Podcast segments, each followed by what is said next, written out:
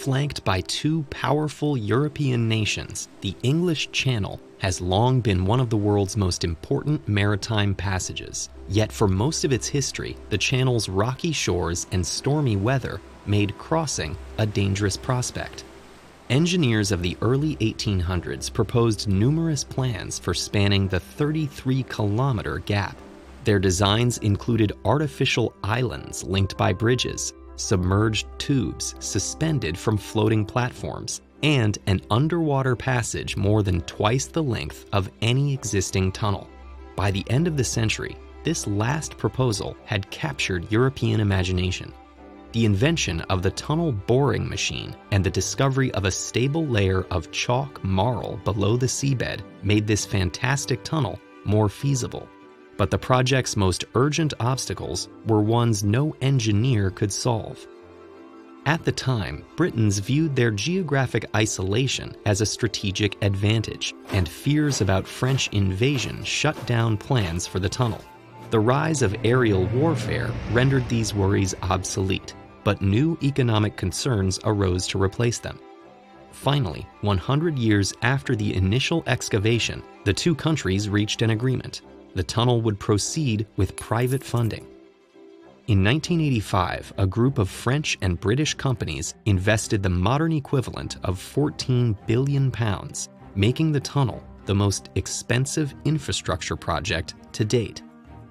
The design called for three separate tunnels, one for trains to France, one for trains to England, and one service tunnel between them. Alongside crossover chambers, emergency passages, and air ducts, this amounted to over 200 kilometers of tunnels. In 1988, workers began excavating from both sides, planning to meet in the middle. Early surveys of the French coast revealed the site was full of fault lines. These small cracks let water seep into the rock, so engineers had to develop waterproof boring machines. The British anticipated drier conditions and forged ahead with regular borers but only months into the work, water flooded in through undetected fissures. To drill in this wet chalk, the British had to use grout to seal the cracks created in the borer's wake, and even work ahead of the main borer to reinforce the chalk about to be drilled. With these obstacles behind them, both teams began drilling at full speed boring machines weighing up to 1,300 tons drilled at nearly 3.5 meters per hour. As they dug, they installed lining rings to stabilize the tunnel behind them, making way for support wagons following each machine. Even at top speed, work had to proceed carefully. The chalk layer followed a winding path between unstable rock and clay, punctured by over 100 boring holes made by previous surveyors. Furthermore, both teams had to constantly check their coordinates to ensure they were on track to meet within 2 centimeters of each other. To maintain this delicate trajectory, the borers employed satellite positioning systems, as well as paleontologists who used excavated fossils to confirm they were at the right depth.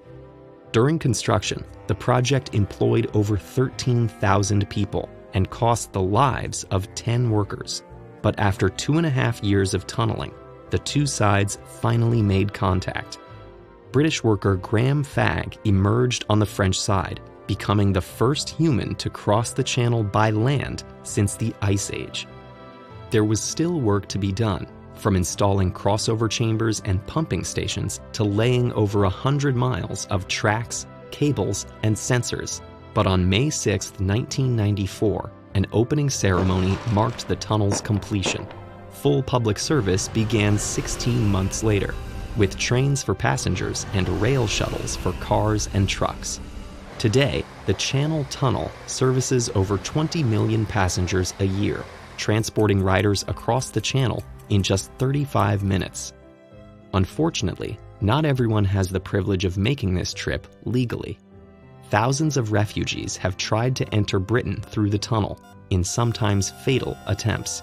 These tragedies have transformed the tunnel's southern entrance into an ongoing site of conflict.